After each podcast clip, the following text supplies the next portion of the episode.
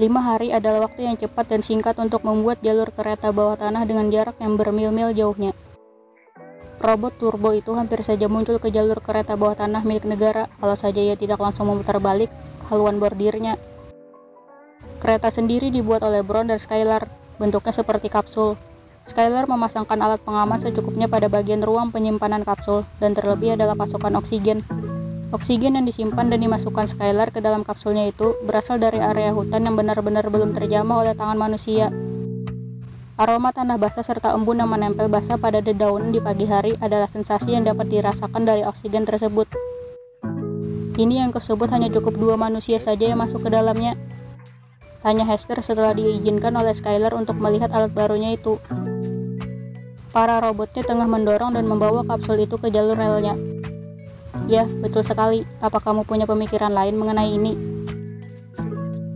Tapi bukankah kapsul itu terlalu besar dan luas untuk ukuran dimasuki dua manusia saja? Robotku banyak. Sahut Skylar dengan cueknya berjalan menuju jalur mengikuti para robotnya. Ta tapi kau tidak mungkin mengajak mereka semua pergi sekaligus. Kata Hester lagi dengan mengikuti langkah Skylar. Mereka semakin dekat saja, komentar Hugi. Iya, sampai-sampai ketiga majikan kita itu terabaikan di sana. Tunjuk Jenny pada ketiga kucing seperti menatap sebel pada arah di mana Skylar dan Hester tadi bicara. Hester benar-benar dibuat terperangah dengan langit-langit yang dibuat oleh robot Skylar itu. Sepanjang lorong dihiasi dengan penerangan serta pemandangan luar pada dindingnya yang seperti menyala.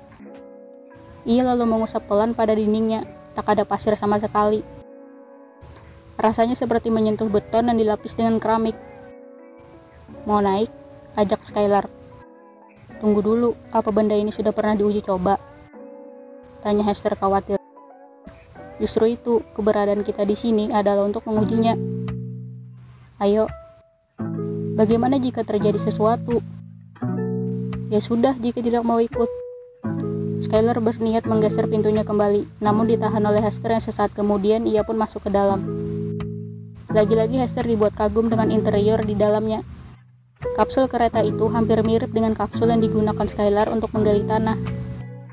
Aku akan menyalakan mesinnya, Hester. Kau tidak lupa untuk memasang sepatu penyeimbang itu kan? Kata Skylar menunjuk pada sepatu yang berada di dinding.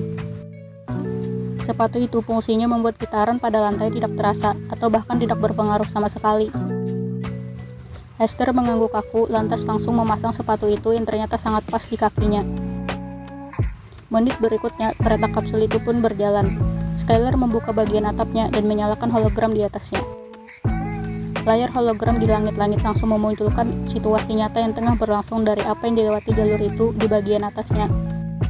Serta lukisan pada dinding yang menyala itu, begitu sinkron dengan apa yang ada di atasnya.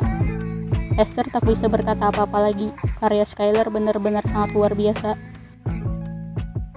Wah, Skylar membuatnya pun takjub dengan apa yang ia lihat di atas serta layar yang ada di depan.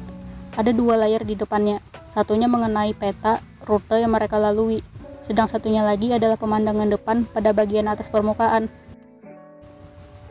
Skylar, Hester tergagap.